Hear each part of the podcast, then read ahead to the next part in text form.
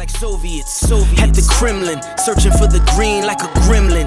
Gremlin. gremlin I mean, it's not like that sounds exactly like what Trump was doing yesterday, right? Like he he went he went to uh he went to Helsinki. Why did I don't even know why why did they go to Helsinki? Like That's a good question. I, I I had no idea what the significance was of Helsinki. Like when I think of Helsinki, I think of like blonde haired, blue eyed Finnish women.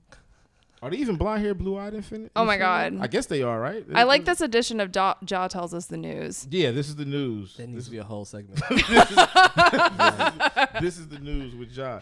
No, it was just funny to me. Like you know, everybody was in the uproar yesterday about this Donald Trump press conference that he did with Vladimir Putin, where he basically like like prostrated himself for like inhalation by Vladimir Putin. Like he was really. Um, it's very interesting to watch him maneuver in this space where it's like he's like meeting his idol, and he's kind of like a fanboy for Putin. It's like I feel like he wanted to take a picture with Putin and, and like post it on Instagram and be like, "Yo, Putin fucks with the vision." like we, me We out and here Putin, building. we, we out here building. Me and Putin out here building. Like, Uh-huh. He sees me. He fucks with the movement. tell you that President Putin was extremely strong and powerful, and what he did is an incredible offer. Oh my God. it sort of reminds me of when Travis Scott met Kanye and he didn't like tacos. Remember he Who didn't like tacos? the tacos? blue cheese tacos when Travis Blue Scott. cheese tacos. Wait, what? Was Okay. y'all don't remember this story? No, back No. up. Yeah, Back up. Dang, I Tell the hope- class. I hope this is exactly the way it is. But from my mem- what my memory serves was that when Travis first met Kanye, they had like some Taco Bell or something, and like Travis hates blue cheese, but they had like blue cheese in the tacos, and Kanye had offered him some, right? And he was like, "Well, it's Kanye," so I, it's not like I couldn't turn it down, right? So he had to, he had to body it. You had like you had, and that's how I feel. Like sometimes when you meet your idol, you going you gonna fan out. You gonna do something that that might be out of character. That you might be out of character. Might you have know? you looking crazy. Like you gonna, but she gonna do it just so you can get on the ground, just so you can, t- just for the selfie, you know, just for the love. I got so many questions about why. I'm gonna go find. I'm gonna find that. Why is there blue cheese in a taco? That was my first like, question. Weird, right? Uh huh. But like, that's like it was some. It was something they got from Taco Bell that had like blue cheese in it, and like Travis was like adamantly, I I disgusted by it. But he ate it. Totally bited it. Oh my God. He had to. Ugh. It's like, imagine that's how you got into like the Illuminati. Like, like What, would you? Would you sign up if that's all that it took? that's all it was. Yeah. Nah, I'm good. No, I, I hate it. Like I hate. Oh, it was like I don't remember what it was. Like blue cheese sour cream. It was something. It was something like creamy. That Yeah. He was disgusted by. I could see Travis Scott being grossed out by dairy. Yeah, I don't know. Kylie Jenner doesn't count as dairy. Wait, what? Kylie Jenner doesn't count as I dairy. see where Oh you're my going with god. that. Oh my god. That was crazy. No. You were out for that one. Okay. Wow. I did not get that the first time around. I was like, excuse me. Like, wait, wait, hold on. And that's that's still the weirdest couple ever in hip hop history. And they're covering GQ magazine. Right. How is that story? I didn't read it today. Honestly, I didn't read it either. Like I skimmed over like certain parts, but I just wasn't interested in like taking a lot of time to Now, read. the best the best part is they they have a a 27 question uh Q&A with those two, right? Well, they ask each other Yeah, questions well, or something, well, right? I know for sure Kylie was asking Travis questions about her. And I got like on Twitter it was like a 2 minute clip and she asked him what what are the names of my pets? And he only knew one dog out of four. And that's what I was like, yo, seriously. I have a lot of questions. I have a lot of questions. There's no way you do not know your girl. The, the mother of your child. You don't know the name of her pets? Right. Like he only got one right. He had no clue what the other ones' names were. How much time do you think Travis Scott actually spends with Kylie Jenner, though? Mm. Travis Scott has a lot going on in his life. I mean, I'm pretty sure. She I mean, so does Kylie on, Jenner. Too. Presumably, right? Right. Yeah, I mean, she's what made like what nine hundred million dollars or something. Like you don't, you got to be busy. but I feel like I don't know. Maybe that, that. Oh, maybe that's like my own. Not even a bias. I don't know what you call it. Maybe that's my own assumption that Kylie Jenner's money just like comes to her. Like she just checks her app and she just watches like money pile up in her app all day. She got a like- money tree app. Yeah, basically, that's, that's Like, how it feels. She's got like, to she's got to water the plants and, and, and yeah, and, and yeah. Let me give it some. some- Actually, that actually sounds about right. it just feels like Kardashians just get money, and it just happens. Like I don't know, it's weird. But you're right. I guess she is busy too. but you would know the name of the pets. You, yeah. like That's like bare minimum. it's the bare minimal. Like if you're gonna go over there, the dog's gonna jump on you. I would hope you wouldn't be like down boy or down girl. Like I would hope you have names. Uh, maybe there's maybe that's like the favorite dog, and the rest of the dogs are like, you know, It's just around. unwelcome. I don't know, man. I mean, he did know the color of her toothbrush, so that was pretty cool. Okay. Like, so yeah, he's but was it like an absurd color? nah, it really was. It was pink. Right? It was There's like- only certain colors. You're right, but still, I feel Right. like if you know the color of someone's toothbrush, you're at least with them in the morning or at night. That's fair. Right. That's fair. Whatever. This is the Something to Say podcast, by the way. In case any of you were wondering, like, what the fuck is this conversation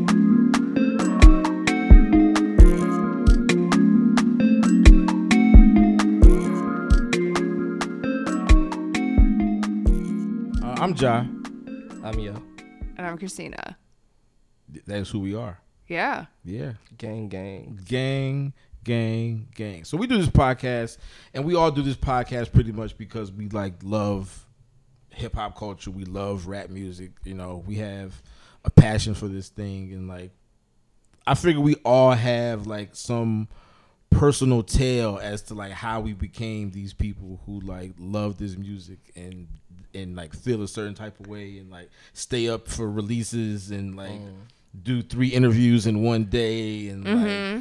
go all over the city to do interviews with producers because like this is what we love.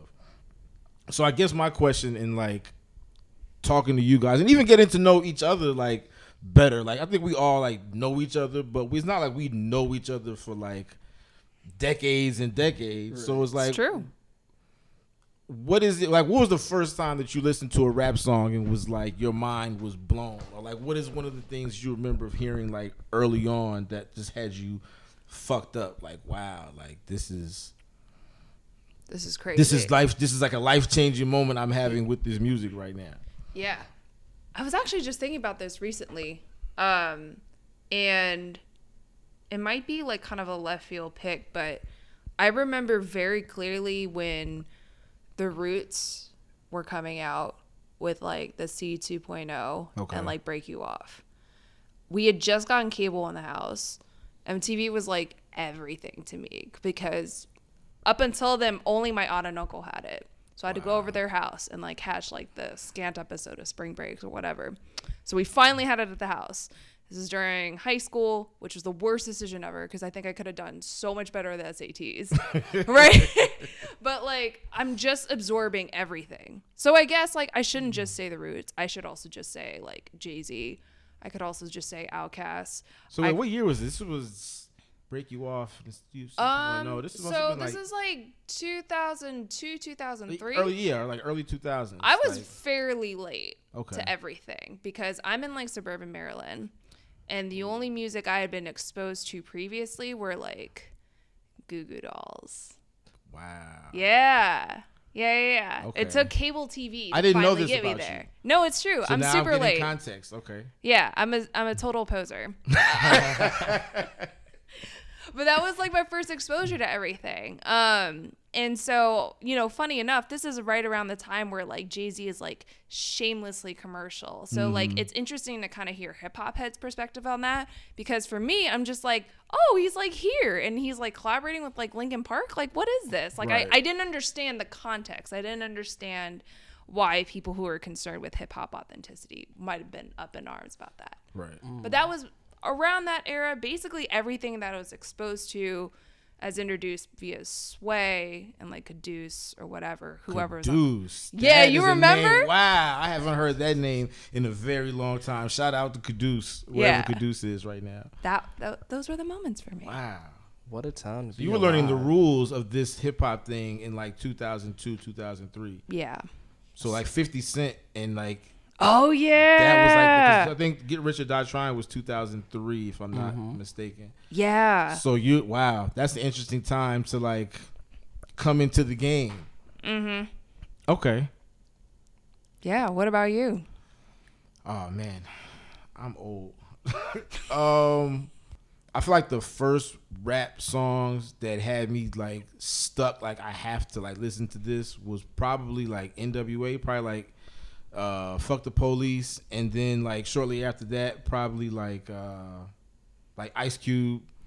Uh, definitely like the Check Yourself. Uh, not the original, the remix, the the Rex and Effects remix. Like Oh my God. that video, I used to. I don't know why I was watching this video with my mom. Like my mom was definitely not watch. Like she's not a hip hop person at all. But my memory is like sitting on my mom's bed. At that point, I was probably like, I don't know, somewhere between maybe eight and ten, or ten and maybe nine and eleven, something like that, young. But like I remember watching that video and like watching this dude like stomp through the jail, and it was like scary, but it was dope, and the music with the beat was crazy. I was like, oh man, like this is yeah, I'm signed up for this. Like I don't know, this feels a certain way that I can't put into words at that time. It was just like, yo, this is dope.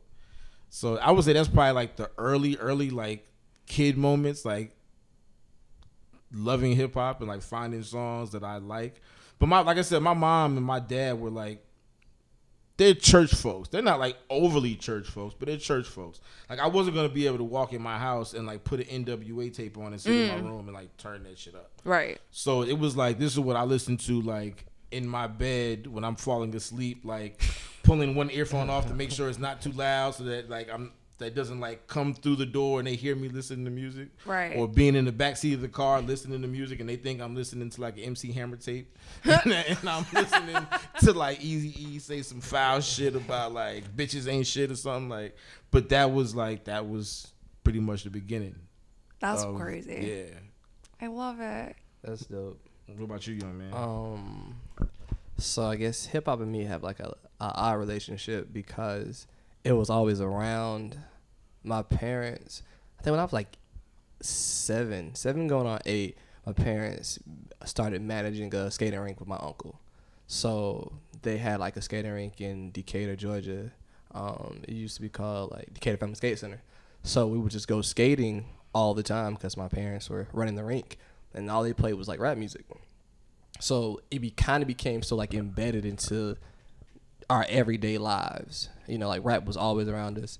V103 was all that my my father rode around to. Um, so I don't think it was like a particular song. It was just like kind of being ushered into this is the music. You know, these are the rappers that you hear when you. I mean, we were kids running around the skating rink, but like that was the soundtracks to like whatever. What year was it? It had to be like '99, going into like 2000, like whatever was going on around that time. That was the soundtrack to what we were playing to. We were playing tag to that. We were playing uh, hide and go seek to that. Like these are what we were doing because it was a huge, it was a massive rink. So it was like me and my cousins. That's all we played. And Hot as we got older, yeah, like as we got older, you know, that's when you really got into the T.I., the Juvies, the mm-hmm. Waynes. And it was such like a natural, like hip hop was such a natural progression for us because it was, you know, you go into the DJ booth and there's just CDs. CDs like I have clean CDs from you know Outkast, ATLiens to mm-hmm. Nelly to like everything just because oh they were just racks of CDs. We'll just go in there and take them, and you know we'll bring them back or we'll go make our mixes and stuff. So and then you know my parents they on the skating rink now on the south side, so they never stopped working in rinks, and we never stopped like living life around rap. Rap was always like the soundtrack to work for my parents, so it was always like the soundtrack to my life, and I just kind of like never got away from it. So your parents didn't try to like keep you away from. I guess that's a question for both of you. Like you, you like. Well, I guess maybe you were like maybe more of age, because yo was the youngest of us. Yeah. For Uh-huh. those of us, for I'm- those I'm of the you, child are of the listening. group. Yes. So I'm thinking to myself like, damn. So you don't. Neither of you really remember it. Well, maybe you. I don't know. Do you like what like thinking about Tipper Gore and like C. Delores Tucker? Like at this oh. point when like rap music was not acceptable for public consumption, or at least there was like a movement of like get that rap shit out of here. Motley Crue, Prince, ZZ Top. These are a few of the rock musicians criticized by Tennessee Senator Albert Gore's wife, Tipper. Mrs. Gore has joined forces with state and national PTA members to combat what she considers sexually explicit and violent lyrics. And I feel like, from your standpoint, at least listening to you talk like 99, 2000, like, I mean, yeah, we print advisory stickers. Not everybody liked it, but like hip hop was the culture. It was the, at that point, it was the It pop was culture the of pop culture. the world, but definitely of America. Yeah. Like, at that point, rock and roll was dead. And it was, It was just, finished. yeah, and it was just rap music, like Yeah. on a Yeah, yeah, yeah. mainstream level. Right. But like also everything that they played at the rink was clean.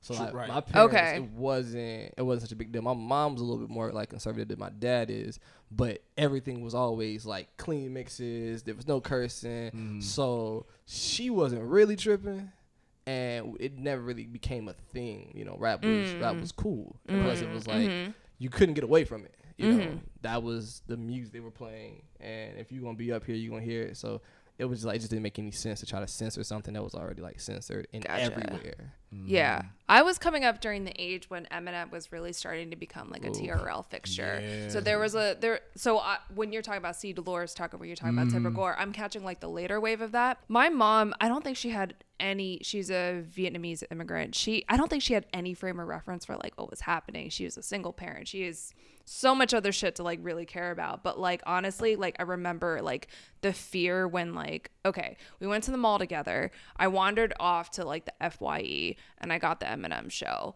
and like I didn't really think anything of it because I just bought so many CDs at that time that my mom was just like, oh, she's just spending money again. But like, I remember like I came into the car with that CD and she's like, oh, what'd you get? Let's put it on. And I was like, no, no, no, we can't do that. We Like, can't do. know- yeah, this no, is not- we're- no, we're no, not we're not trying to do that. But she she insisted, and then like after a while, like I don't think the lyrics really hit, but she was like, you know what, this is catchy. Just look at me like I'm your closest pal, the poster child, the motherfucking spokesman now for white America. I could be one of your kids, white America. Little Eric looks just like this, white America.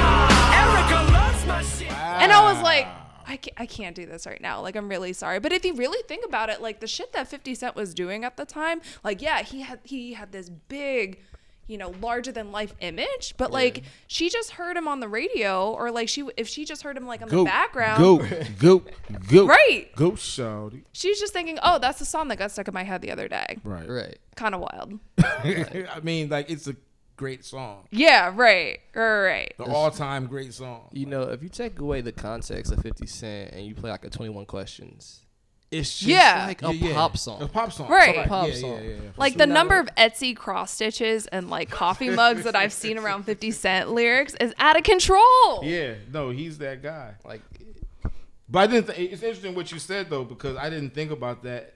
Like Eminem was kind of like that last. Like there was a lot of space in between C. Delores Tucker and Eminem. Yeah. But for whatever reason, Eminem was like where like the Berlin Wall collapsed, and it was like, okay, it's over. Yeah. like now it's just free reign. We're just gonna say whatever, do whatever. Like Right. he took whatever wild shit he was saying, and you know the FCC and, and Mm-hmm. GLAAD and you know all these. Uh, He like stuck up for. Marilyn Manson during the time of During the- Columbine. yeah, yeah, during Columbine, and like he Yeah. did all of that, and then it was like after that, it was over.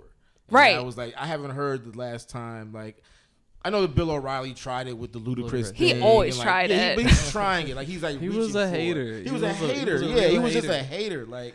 But like I don't really hear of rappers being excoriated for their lyrics on that kind of level anymore. Michelle Obama was just in Paris with Tina Knowles, front not even uh, front row, yeah, like that was standing next to the stage while Jay Z rap "Dirt Off Your Shoulders." Jay Z is waving at Michelle Obama, who's in like, I mean, uh, Michelle Obama is fine as shit. And Right. She's got on this She got the mini, all white- all white mini, outfit? all Oh my white with the mini skirt. Yes. The thigh meats was out, and she's dancing, and Jay Z is talking about fucking bitch and nigga, and Michelle Obama's just a dancing, and like it blew my mind because I'm like, it wasn't always like this. like you could, there was no first lady of the Yeah. fucking the country dancing to some rapper on Dang. stage who's saying fuck bitch nigga. Like that's just not something that just happens. You know, we never saw Ronald Reagan at the Easy show. ever, Ever. like ever. And he went to the White House, but and he's we the one that probably gave Easy either crack that he was selling, Yo. and he couldn't even show up to the concert. That's uh-uh. fucked Uh-uh. up. That's so rude, honestly. It's fuck. It's very rude. It's very rude. Shame on you, Ronald Reagan. You asshole. Yeah, that was a bar. Seriously. Seriously. I try to get one in per episode, at least one. Yeah. U.S. history would be so much better if Reagan would have just committed. Just committed, like, like, like, just really be part of the culture. Like, Like, be a part of the culture. You Yeah. don't don't halfway do it. don't Yeah. halfway do it. Just man. you got to show up. You gotta be here, dog. Like when it, when it pops off, you gotta be there. You gotta bust your gun too. Like we all here together. But I was gonna say I think maybe the last like big controversy when it came to lyrics was Tyler the Creator. Where he got banned from what country? Oh, I forget. No, but I know what you're talking about. Yeah, he like got- overseas. He got banned like from overseas for like lyrical content, and it was. I mean, it was a big deal, but it wasn't a huge deal because we all know like Tyler was Tyler. Yeah. But like he was probably like the last one that people would say that his lyrical content had like negative repercussions. Mm-hmm. Right. I don't think anybody. I mean, like you said, Bill O'Reilly had the Oprah situation for a little Yeah. bit, and then she ended up doing an interview with Jay Z. That was crazy. That's when I knew, Right. Like, It's oh, turned. Oh, it's it's, yeah, a, it's a whole shift. We've done a 180 now. But yeah, like I feel like right now there's nothing that think- you can kind of say. Yeah, I think the last guy. Remember when Bill O'Reilly tried to call, come for Common and how terrible that was? yeah, He like tried. Like, of all people, you tried to come for Lonnie. you tried to come for Lonnie. Like Lonnie wore a kufi and Afghan pants at one point. Like, don't do that to Lonnie. What, who is he? That's what I'm saying. you look ba- actually baffled. It's Lonnie, man. people like me and millions of other Americans are ups- upset, annoyed, and uh, looking for answers that a guy like Common would be entertained at the White House. Look at the picture. Lonnie. that's, that's the man's name. The man's name. but you you can tell Bill O'Reilly was just looking for a fight. Yeah, yeah. Oh my. God. Yeah, yeah, yeah. the Trying so wrong hard. one, and that's so funny because I think that was still at a time when they were trying to just throw everyone that was a rapper into the same box. Oh yeah. Yes. It was just like, oh, if you rap, then you know. Then you're you're doing filth, slaughter, filth. Yes. This was a ratings grab before. Couldn't hurt to do it one more last Nah, time. One last all. I time, feel like right? that Yeah. was the exact conversation. Like it can't hurt, right? yeah, like, it's yeah, fine. So we go back to the well one more time. His name is Common. I'm pretty sure. Pretty sure he said something. right. I know. I know, right? But the funny thing is, like now when I go to shows, Uh huh. because of like how far, like it's funny because we're talking about these, like you know, like the fact that artists aren't being, you know, I guess held to the fire as much for certain lyrics or certain things they say. But when I go to concerts now, I listen to, especially for like Jay Z, Nas, um, guys who are still who are older who are rapping. I always see if they're gonna edit themselves when it comes to like homophobic lyrics. Like just to listen, just out of curiosity, just to see like how far like the temperature is different now. Society mm-hmm. is different now. The mm-hmm. average rap fan is different now. Mm-hmm. So and whenever I go to a sh- any concert, but I feel like the newer rappers They they kind of understand that like you can go a lot of places, you can't go there. Yes. Especially recently. Recently, yeah, we yeah, yeah, yeah, yeah. A lot of slurs that people are putting into their more modern music. Yeah, and more modern music. But Like, back in the day, No, yeah. If you listen to any album, and we're not. I mean, you say back in the day, but I mean, to me, it's like, what, like, maybe- no. Mike was just listening to Reasonable Doubt the other day. My copy, I should add. Yeah. But like the the F word came up, and I was just like, whoa. Yeah, whoa, yeah, whoa, yeah, whoa. yeah, it yeah, hits yeah, you yeah. differently now. yeah, yeah, yeah, Yeah. it, it feels different now. So it's like I always listen, and a lot like Nas. I've heard Nas edit himself. I've, Jay definitely edits himself now. Um, and he didn't have that many songs. I think he has one on Reasonable Doubt. He has one on Originators on Volume Two. Right. Mm-hmm. And um, maybe a couple of on album cuts that he doesn't really perform like that. Yeah. But like I listened to Nas when he performed at A3C this last year. I forget what song it was, but I knew it was coming, and I was like, let me see what he does, and he skipped right past it. So I'm like, okay, Ah, like okay. it's interesting just to see, dope. like, Yeah. because at this point, like, do you really want to be? Like even if you say it in your regular life, do you really want to be the guy on stage in front of seventy thousand people in a microphone. There's yelling just that so out, much like- stage toward. I mean, rightfully so, but there's Yeah, so much more stigma toward that word that even just like thinking about it just kind of feels unnatural. Right. Honestly. Yeah, yeah, yeah, yeah, yeah. yeah. Yeah. yeah. Well, I But it's interesting which which things are given that weight though. 'Cause True. I feel like that's the only word in hip hop that's given that weight. Mm. You know, it's funny because you say that, and I I kind of wonder why artists do not self edit the N word now, because you go to these shows and you you can't complain about the white audience repeating it, but mm-hmm. if you self if you self edit, would that not be the change to potentially get your crowd to edit themselves as well? Because they seem like I can understand that there's a lot of history with that word and there's a mm-hmm. lot of back and forth about what it means. But i think the awkwardness of being in the audience because if you if you are surrounded by um, a bunch of people who are white and you're black and you're at a show and they're repeating that word and you feel weird about it i get that. I completely understand. And i would hope that the artist on stage would want to be more aware that that might be awkward for some people especially like if if everything's split now i don't think i've ever been to a show that was like all black.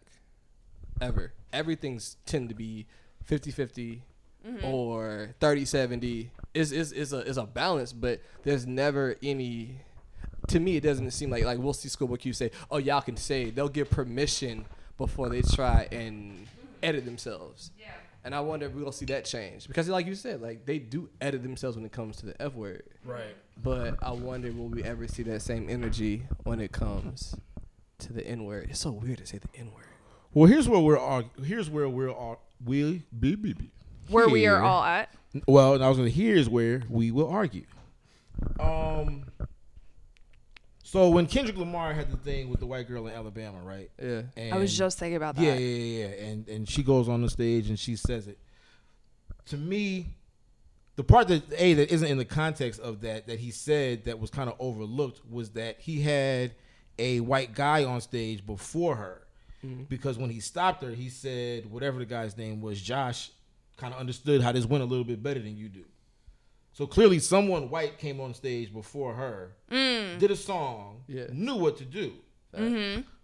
My thing about it is, is that I don't personally, I don't want to put the onus on the rapper to edit themselves. This is one instance where, because what you're saying, I understand. It make to an extent, it's like, all right, if you're gonna say the word, this is a popular song. If you're gonna call the song "Niggas in Paris," people are gonna want to say the word when the song, you know, even though they don't say necessarily "Niggas in Paris" in the song, people are gonna want to say the word. Whatever, it's Mhm. part of the song, very popular song that you did publicly. But I feel like we've socially we've decided what things we're gonna accept and what we're not gonna accept, like the F word. Yeah. So my thing about it is, if you know you can't say it, then just don't fucking say it. I should, I can say as a black man, I can. This is the one time in life where I can say whatever the fuck I want, and the mm. rule is mm. you don't say shit. Mm-hmm. You're not gonna take that from me. Mm-hmm. I'm gonna say it. You're not gonna say it, and you're gonna have to be okay with that. Mm-hmm. Period. Yeah. My only thing about that is when I don't know how many spaces you be you're in where people actually say it. Oh, Where- yeah, for where- sure. So I'm saying is Yeah, like, yeah, yeah. how do we translate that energy? Like for sure, because of, of course you're not supposed to, but there to me there's no repercussions if you do it. There isn't. So how can we have that energy? How can I say you can't do something and you do it anyway and there's no issue with it? Well, um, well, I, and to that I'll say, unfortunately, we live in a place where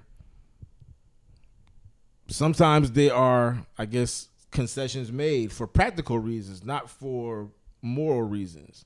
Are you gonna fight everybody in there? No, So then there's no repercussions. it's not possible. But if I'm sitting here at the bar with you, with you know with Josh, Yeah. and Josh just decides we're watching the football game and he wants to call, he wants to say something crazy, Yeah. I'm uh-huh. gonna punch Josh in the face because I can fight Josh. I can't fight fifty thousand people. Practically, it makes more sense for me to stand on whatever morality I'm gonna stand on in this particular situation because what are you gonna do at a concert?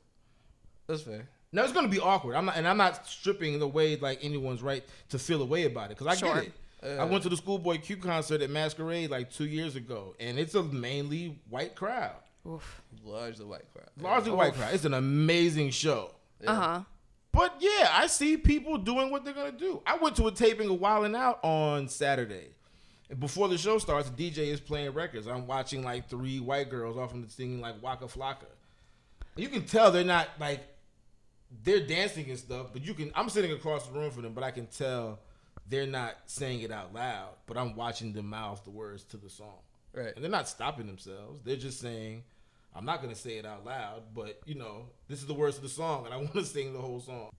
I hear you, man. I mean, I don't know. I don't know. I don't guess there's no good answer to it, right? Yeah, because I, We're reenacting the Jay Z Oprah debate. In case you didn't figure that out on something to say. That's full circle because we talked about Jay Z and that Oprah. That's full excellent. Circle. I didn't see that. I'm glad you pointed that out. You were saying. no, no, no, no, no. I guess my whole thing is that if we can come to a conclusion about the F word, mm-hmm. I just don't understand why we can't come to a conclusion about the N word. We have. But no, no, no. The conclusion is yeah, that right. we can- yes, that's we can say Yeah, nigga. yeah, I, yeah, I get yeah, yeah. that. But again, like I said, my my issue is that I just don't like the feeling when I go to shows And you have to eat that. and you gotta eat that, Right. and you because you have to You eat have it. to, yeah. And like I said, like I don't I don't want to have the issue of like I want to go see Mac Miller, and I know what that crowd looks like. And I know sure. when the DJ drops the records, it's not the Mac Miller records, but all the hot records that's in the streets, the hot records that's in the clubs. Mm-hmm. And I gotta, and you gotta be around a whole crowd, Right. And you know, and you're just wondering why it seems like y'all can't get on the same accord about why you can't say this. And again, like this is a space where there's no repercussions for doing it That's the only reason. Because there's no repercussions. Exactly. Well, you can't spin with her shit. But then he goes and he plays Flow Rider. No. back to back. So I calmly pulled him aside and I was just like, really, nigga? you actually said that? Yeah, man, I had to. Cool. So like it just seems like, but like we can all get on the same page about not saying the f word mm-hmm. because we know that energy is going to have consequences in some form or fashion. Like there's going. Well, to I be guess the question is, there's gonna be I mean. I guess to a certain extent though, there's some locational morality to that too, right? If the song was playing in a black club, do you think people wouldn't say it? I'm not sure. okay. I mean, if, if if people were in a space where they could say it and didn't feel like there was any gay people around, do you think people would say it? I don't think so. You don't think so? I honestly don't. Uh. I think it might be 50-50. You think it's 50 50? I think some people would edit themselves out of like, like you said, it feels weird to even go there. Bro, like it's just it's, it's a word you don't even want to touch. but I know people who don't care. Uh, I don't know. There's I, a certain date. It feels dated by now. Yeah. I think I think that's going the one thing. Right. Right. Yeah, yeah, yeah. It definitely feels like you're still doing that. Yeah. Right, like like you just, you still drinking four Lokos? You wear love? like you wear you wear Lugz? Where did you where did you get that? Where, where did you get that Rocawear velour suit from? Like what the fuck? Like Not just disrespect. It's like what is what's what's up, man? yeah, What are you- like, what are you doing? What, are you doing? Like don't you? you don't get it? Like we? Ah, no, no, okay. It's it's a, it's a it's also a timely thing.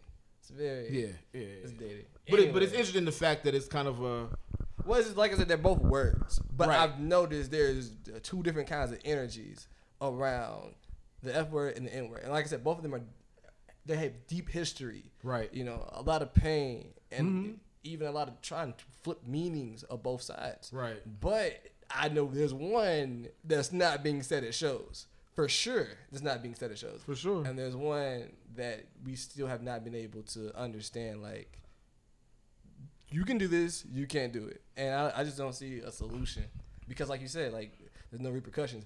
But at bars and small, more intimate spaces, then yeah, that's not a problem. But you know, again, when you in a It's when if you throw a punch at somebody, it doesn't go break out into a complete riot. That's right. all. Yeah, yeah. At yeah. a bar, you punch just- one it's just- person. It's just me and you rolling around Done. the ground. Right. Yeah. Case closed. punch a guy to show, it is a whole thing. right. Yeah, It is yeah, yeah, yeah, for entire sure. Thing. Yeah. People are going to jail. People are getting Yes. badly hurt. Badly hurt. show, show security reacts so crazy. Yo, listen. Oh my God! Yes, they do. Listen, what what video was I watching? I was watching some video. It might have been on TMZ or something, but the long and the short, like this, the the artist security came from like somebody jumped on stage. The artist security was like, this dude had to be like 6'8", 6'9", 375, something. Like he's running full speed at this guy on the stage. Doesn't even grab him and hit him, just shoulder, boom, just tackles him. And in my mind, I'm like, this security guy is gonna like knock this dude off the the stage. stage. He's gonna oh like Oh hit his head on the gate and die behind like doing this. that, that rash moment. I mean, I gotta, under, I, I get it. You you gotta react to protect your client, but they just like like bulls. Yeah, yeah, like they yeah, see red and there's no like. Well, they want to do it, right? Like I know security guys that's like, I, w- I, I hope somebody acts up tonight. Oh shit. Like there's some security guys that's the mentality. Like I'm on offense. I thought they wanted a nice night. Let's uh, keep yeah, keep it calm, keep it Right, cool. like, Everybody, nah. no, no, I want smoke. They want they miss all their the football smoke. days. smoke. All the smoke. Oh my god. Crazy out here, man. Oh my god. And while we're getting nerdy, I kind of want to ask you guys about what was the moment where you felt like you wanted to start writing about this shit or at least act like a critic in this space, if that makes any sense. what That's a was that turning question. point? Um, for me, it was, it wasn't a particular desire to be a critic. I just happened to have a aunt who was running a website, and my aunt was into like rock music, so she had a rock website called the Silver Tongue, oh and she was covering like all the rock stuff that was happening in the city. But she was aware that hip hop had like an audience, but she didn't know any like writers. But she knew I was just like really, really big on rap. And I was just coming out of high school, and she was like, "If you want to like write reviews, you can just write reviews for me." So that's kind of what I got started was just because it was like an opportunity to just have a corner on this website just for rap stuff, and it was fun. Like it I was fun looking at music from like a critical lens to like break down why things are good, why things are bad, to really dig into albums. Like it changed the way you listen to music, changed the way changed the way you approach artists. It it was just like a whole uh, new experience for me. So it was something that after doing it for a couple of months, I was like, I got to figure out how I can keep doing this. Oh my god, what did you like and what did you not like at that time? Like what was one album? Uh, let's see, what was coming out? So this is like 2009. So we're getting the Drakes, we're getting the Nickies, we're getting like all the mixtape stuff, and I was, oh, I'm still a super big fan of So Far Gone. I think that was one of those mixtapes. I was huge on mixtapes. You know, like all the mixtapes was coming out there. Gangsta Grillz was still a big thing. back then. Yeah. we still had the Gangsta Grillz. This is probably like either like right before the raid. So you know, it was just like s- what was what was something that I was like enamored by back then. Um, so far gone. Uh, J Cole. Um, the warm up. I thought was Yeah. I was I was really into that. That you know, it's funny because I think with Cole, he wanted to be such a technical rapper back then, and I was so big. I didn't I didn't have like a huge backpacker phase, but like I cared if you could rap. Like I was not. I hated Waka Flocka. I did. I really did because I was like, you don't like lyrics. Like what is wrong? Like why? like why you got to be that guy? Right. You were Jansport. I was. I had. A, I had a moment. I had a moment. But I was coming out of high school. I still had a real. I had a real book bag on. Like, I was actually wearing a book bag wearing with a book books bag. in it. Yeah. but it didn't last that long. I think I probably had like eight more months, and then I kind of just started to embrace. Like you got, you can't ignore. Oh, let's do it. At all. Like when you once once that beat drops, it's over. you're just gonna be like, well, I guess you don't care about lyrics, but you care about beats. So, you know, it, it was it was, and also being from the south, Yeah. you know, you wanted to like just enjoy what was coming out of the city. You know, you wanted to love Gucci. I remember people hated Gucci. I don't know if people remember a time when Gucci was like the rapper that no one fucked with. Yeah, I was on mm. that. I was on that train. I Was you? remember. Yeah, I was definitely on that train.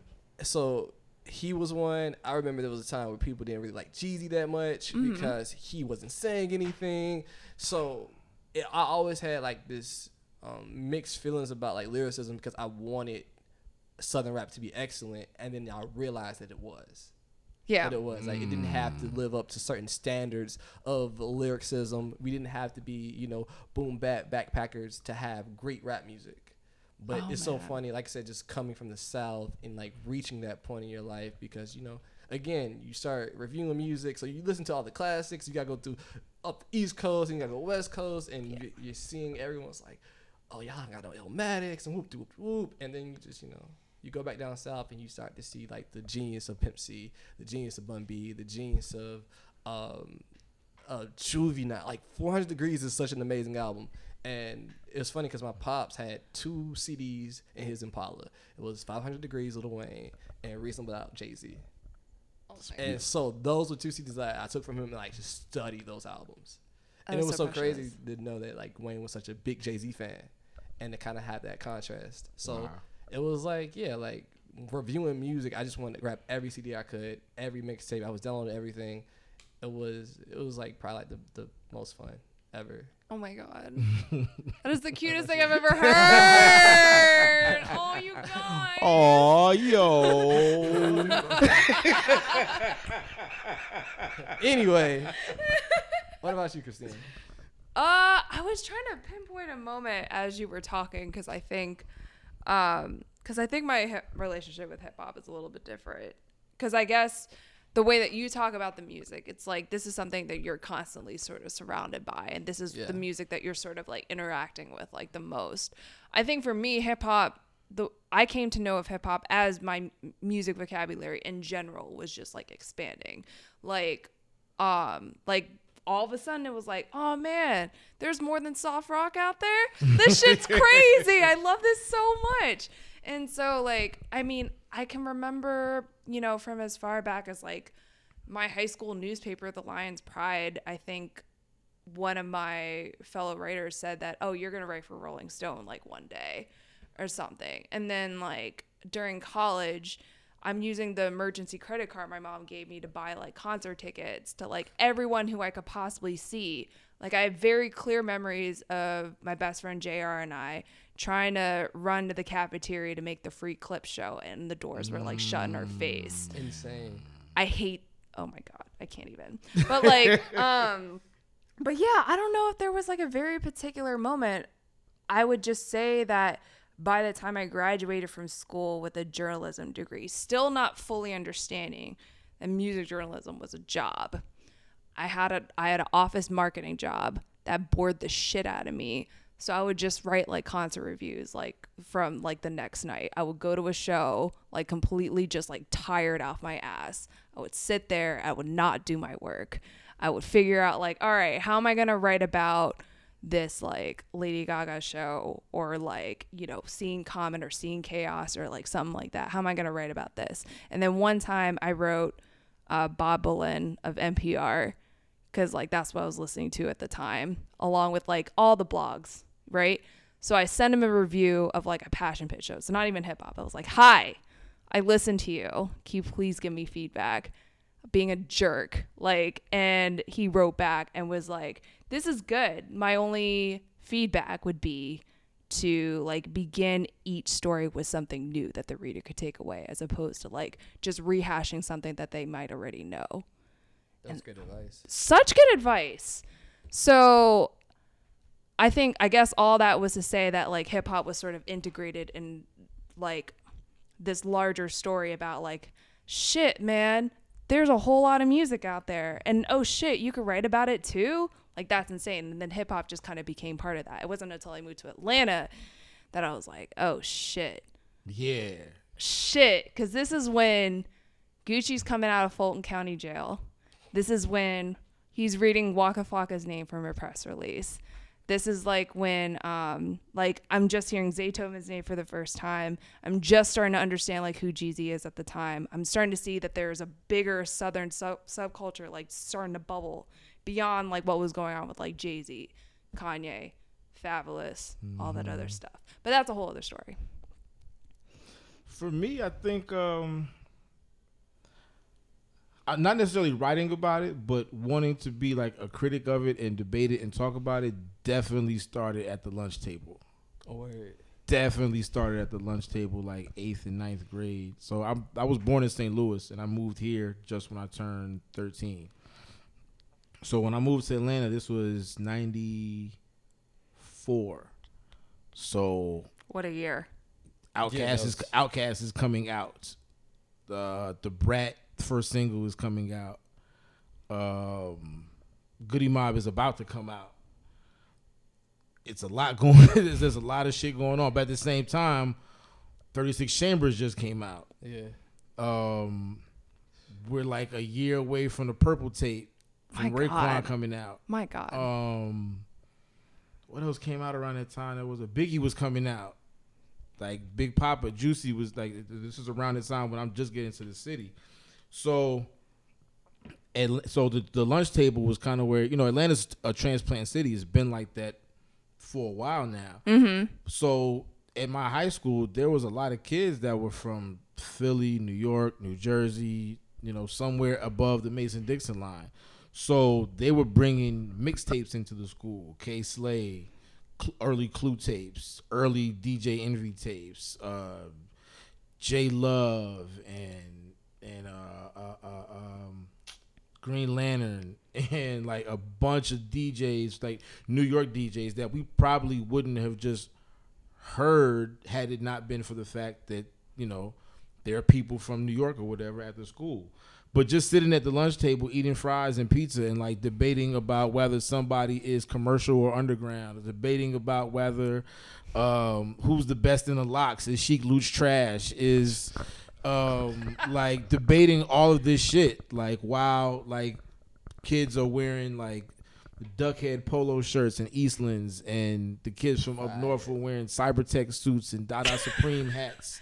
And, and Mecca t-shirts and Avirex leathers and it was just like everything was going on at one time, but it all just came down to like just the music and the culture and just talking about it and being about it and at all times of the day regardless of what's going on just having some conversation about music now that's the most precious thing I've ever heard. that Yeah, yeah, that's say, like that what made me and so to this day like i could still sit anywhere just like we're doing right now and just talk about rap music or debate some point about some album or some you know talk about different perspectives on artists and like i was the kid like before rap genius i was a kid on like uh ohhla.com like looking at all the lyrics, writing all of this shit, like looking at like Eminem verses and be like, let me see what like saying it in my head like this dude raps crazy. Let me write. I want to see what it looks like and like. Like dissecting. like, Yeah, like I want to write all this shit out and just. See Oh my God, you used to write out lyrics like. too? Oh yeah. For Oh my God, sure, for yes. sure.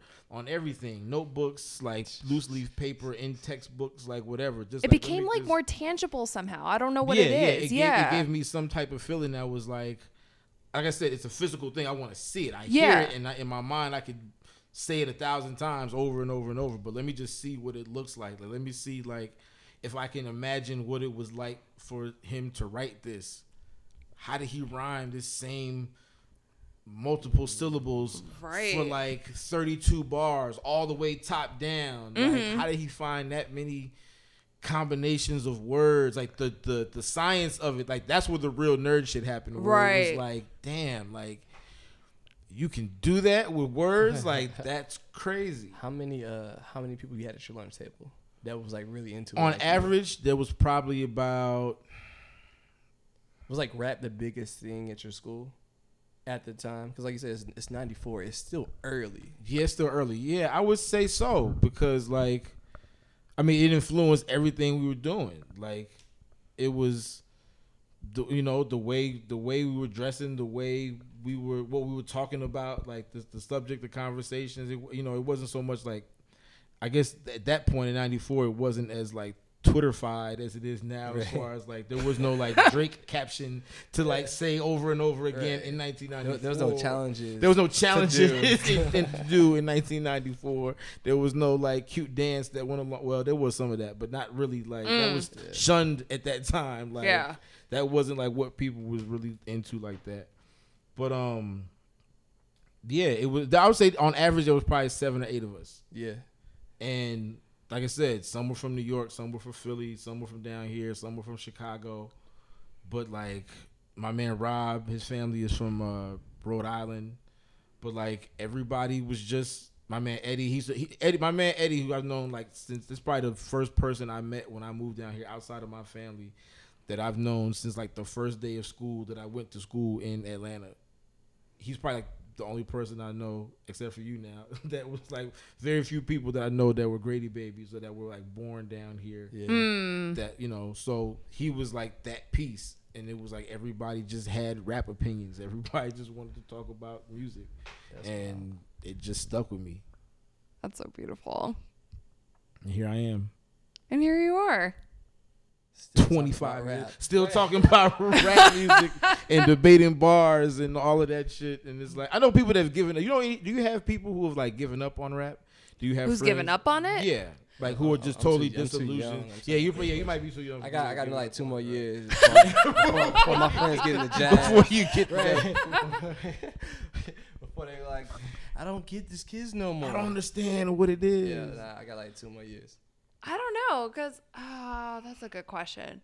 Like my uncle who introduced me to like Big and like Mobb Deep and stuff, like he would have told you maybe like two years ago. He's like, I'm over it. Like I feel like I've this is the music that I've attached to my childhood. I think I'm good. I think I'm done or whatever. But he's just now discovering like a whole other wave of rappers. Like there's this guy named Dumbfoundead um, who was like in the movie that I think Eminem executive produced or something about like rap battling. I forget the name, but like he just discovered this dude and he's like texting me like paragraphs about the dude and I'm like, yeah, I'm familiar, man. like, like, I'm good, but also hi, like good to hear you. Right. Yeah. you," yeah, yeah, yeah, like yeah. How, how old is your uncle? Um, my uncle is only nine years older than me. Okay. So, um, so he's like entering his 40s, like which is about the age where I think if we were start if we were talking about rap like 5 years ago, that's like, oh man, by 40 you phase out. Everybody Yeah. phases out. I don't think at that time anybody really predicted that like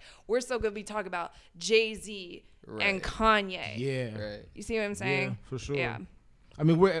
I guess it's so young as just a, uh, you know a form of music. We're just Mm-hmm. now getting to that point where it's like we have old rappers. I know it's so cute. I enjoy it actually. Like I like it. but I did. But I'm not gonna. I didn't enjoy it when like. I didn't enjoy it when Ice Cube was old. I didn't necessarily enjoy it when LL Cool J was old, even though like. After Mr. Smith, I was pretty much like good on LL. Like, There was definitely some like growing pains. Right. Yeah, yeah, yeah. For Yeah. like f- older rappers at that in the mid '90s, early 2000s, trying to figure out how do I be old and still That do was so interesting. To me. That's an interesting time Very of like we don't know how to do this, and everyone didn't have their legs, and so there was a lot of falling down and a lot of like stumbling and not really having good grounded sense of like this is where I'm supposed to go. But I think they've. I think like. I mean, I, obviously Jay Z. I think I give. I give Jay Z a lot of credit for it, but I also give Nas a certain amount of credit for it too because I feel like right now they're probably the oldest two active rappers. Really, I feel like people forget Nas is old because he doesn't physically age. right? Like he Yeah, yeah, still yeah, yeah. looks young. How old is Nas? like 44, 45. 44? I think 40. I th- Some, either 43 or 44, something like that. Whoa. If Jay Z Yeah, is I for don't to know. turn 49, I think this. I think he'll turn 49 this Jay-Z year. does sound like 49. So he's like five or six years younger than Jay Z. So he's in his mid 40s. is you know what trips me out about rap and getting older is trying to kind of keep my father hip. So, you know, my dad was really into Pac and Biggie and Jay, but now I'm trying to explain to him this is what Tidal is. This is how you log in, and this is how you mm-hmm. build a playlist. So he's in the bowling league stage of his, you know, the bowling league stage. of his fifties.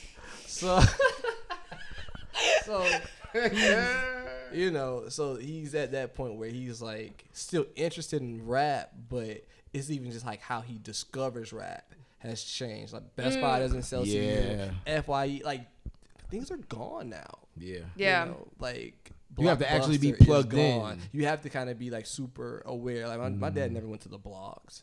You know, I mean that's the funny thing too about me, like even doing like music journalism, because I didn't go to school for it, and like where I was writing about music wasn't double XL, it wasn't Vibe, Right. it wasn't the Source. So like my parents were never just like, oh, this is a thing. Like my, I literally talked to my dad last Thursday when the Knuck If You Buck oral history came out. Uh huh. Which very sent it to dope, by the way. Yeah. Thank you. I sent it to him just because you know I was talking about the ring, and he was like, "I, I still don't really know how you do this. Like, like they still don't really like get it. He was like, but like you're doing a lot of stuff. Like you're doing a lot. He was like, I we just we just never saw it. Right. Like we just never saw it. So like I get it. Like seeing my parents get older and seeing them like trying to explain things to them and understanding like rappers getting older is a very cool contrast. Right. Cause it's like like you do get older and you kind of gotta like adjust and adapt to the times. Yeah. But things change so fast. Right. All right. Yeah, I, I don't think our generation is ready to like let rap. I don't think we can let rap go. Like I don't think it's, uh, Well, some people will probably give up, but like, like how you were saying, like maybe your uncle felt like that was the music of his childhood. But like, how do you stop listening to rap music? I don't. Uh, what you said was so cool about like how rap influenced you guys because there was no internet, right? Yeah, so like- the white when it the way it reached. Excuse you- me. I downloaded. I have clear memories of downloading a Blackalicious MP3 to my Winamp. to your Winamp. Yes. I was in c- college, like There's, there's going to be kids that listen to this that will have no idea what you're talking about. At I all. know. They will have no clue At what all. that reference point was. Winamp. Shout out to Winamp, man. wow. Winamp was my shit. Does this still exist? Can I download that tonight? You probably could. Let's to go. For nostalgia. Yeah, for nostalgic purposes, I'm sure they probably kept it alive. But yeah, Winamp was that shit. Nah, that's wild. But yeah, I'm there was sorry. no internet. There was no nothing. It was like the consumption of music was like, like you said, we had the. I literally had a guy in Lenox Mall who was from New York that had a backpack with all the mixtapes in it. This is how I got my music. Not not like physical albums, but like if I wanted the Like new shit- Santa? yeah, yeah, yeah. He had a backpack and he walked around Lenox, and I didn't know his name. He didn't have a phone number. I just had to go to the mall, and I knew I would see him because he was always there. And I just had to walk around the mall for a minute before I saw him. Was- and when I bought DJ Clue tapes, when I bought Kay Slay tapes and Lazy K and like DJ Camilo and all of these people, Tony Touch, I bought these mixtapes from like just dudes in the street with- that had a backpack. I want an oral history of that guy. I Yeah, I, yeah. Yo. I, I have no idea where he is right now. It was him. either there or the other place was down by Georgia State uh, on Marietta Street. Uh, Fat uh, Fat Gear. There used to be a store right on the corner of Marietta Street and I can't think of what the crossover is, but there was a store called Fat Gear, and it was a Jamaican dude named Hassan that had fake ivory teeth. Anybody from like Atlanta who's like in their mid thirties knows exactly what the fuck I'm talking about. Oh my God. Hassan had fake ivory teeth Jamaican dude, but he had all the hip hop gear. He had all the mixtapes, and that was the internet. That was the, before streaming. That Before was the before, blog. Before Spotify, before Apple Before Music. all of that, that was not right. That was two dope boys. Find Oh the my dude, God. find the dude in Lenox with the backpack, literally with a JanSport that has all the mixtapes in them, and buy them from him. I'm trying to just imagine the guy walking around. He was huge. He was like six five. in Lenox. Like, have y'all, have y'all seen the people walking around Lenox? Right now? like right now. Yeah, yeah, yeah, yeah. Lenox was different then. I mean, He it was would- still the bougie. He would but- stick out. Oh man, yeah, it would He be crazy. stick out. Yeah, yeah, you know, now it would be crazy. But he, yeah, he was like six four, six five, and he had a backpack, and he was just always walking. And you couldn't contact him. I had no idea how to get in contact. to show up. I showed up A- any any Friday or Saturday that I wanted to get like find some new music, try to see if there was a new tape out. I didn't even know if there was a new tape out because there was nowhere for me to find out. I would have to go to him and ask him like, "Do you have some new shit or no?" And he would be like, "Yeah, I got these X Y Z tapes." I look at the I look at the track listing to see if there was like, okay, this one has a Canibus freestyle. I want this one. This one has this one has you know a new uh, a new Jay Z song. I want this one. This one has like Yeah, yeah, yeah. you know whatever. Okay, so guys, I need us to put aside 45 minutes after this episode and write the screenplay for this movie. yes. Because that oh, Dude. that Yes. is that is No, the it- almost famous I've been wanting. No, it, know what no, I'm it's saying? it's a, it's it's a thousand percent legitimate hip hop story. And if we did the research on this for people my age who've been living in Atlanta since like the early mid '90s, if you're into hip hop like that, That's crazy. Oh my God. like, people can corroborate this story. Like they know about this dude who sells mixtapes in Lenox Mall. He was a staple. To the Yeah, city. yeah, yeah, yeah, yeah, yeah. People know this guy. Like I don't even know what his name is. This is like a a living legend. You know, like Like, a- yeah, my yeah, to yeah, to me he's an icon. He's on Yeah. like my Mount Rushmore of like influential figures in my life. It's like the, the Lenox Mall mixtape dude. Without Like, him, who would you be? I wouldn't be hip hop Obama. Right. Shit. That's incredible. It's real, man. I kind of miss that though. The the physical nature of CDs, the Yeah. physical nature of how we had to interact with um not just people, but with like just people that love music. Mm-hmm. Like that changed. Like I remember when I bought my my Kendrick Lamar CD. It was I think probably one of the last CDs I bought. The conversation I had with the cashier before leaving was like really cool because he was like, "Yo, man, who is this kid?" And I was like, "Oh, you don't know Kendrick?" He was like, "Everybody's been buying the CD, and I have no idea who this is." So Wow. I'm telling him about this kid from Compton who's been rapping for the last couple of years. I'm giving him, you know, check out Section 80, check this out. I was like, yo, this is, and like I went and bought that the day it came out. Like the day Good Kid, Mad City came out, I went to the Best Buy up the street from the crib and bought the CD. And I just remember he just, he was like, bro, you're you're like the 15th person that was just like, where's the CD at? Where's the CD? He's like, everyone's coming in getting the CD, and I didn't know what it was. And it's like just that moment where like you don't get that with streaming. You don't get that when something comes out on Spotify at 11:30 and you just open your app. I feel like people. That's why people log onto Twitter because they try to like recreate You that need feeling that, that feeling of some type of interaction. Some to kind be of be closer to the excitement. Yeah, for sure. Mm, that's a good point. For sure. You know, I feel like that's the only reason why people like kind of congregate around Yeah. that app. You make a good point because I've been trying to figure out why Twitter for music discourse. Because it kind of seems like that is the space where a lot of music conversations are. I feel like Tumblr has a community, Facebook has a community, but mostly for music, That's where you talk about it's it. Twitter. Yeah.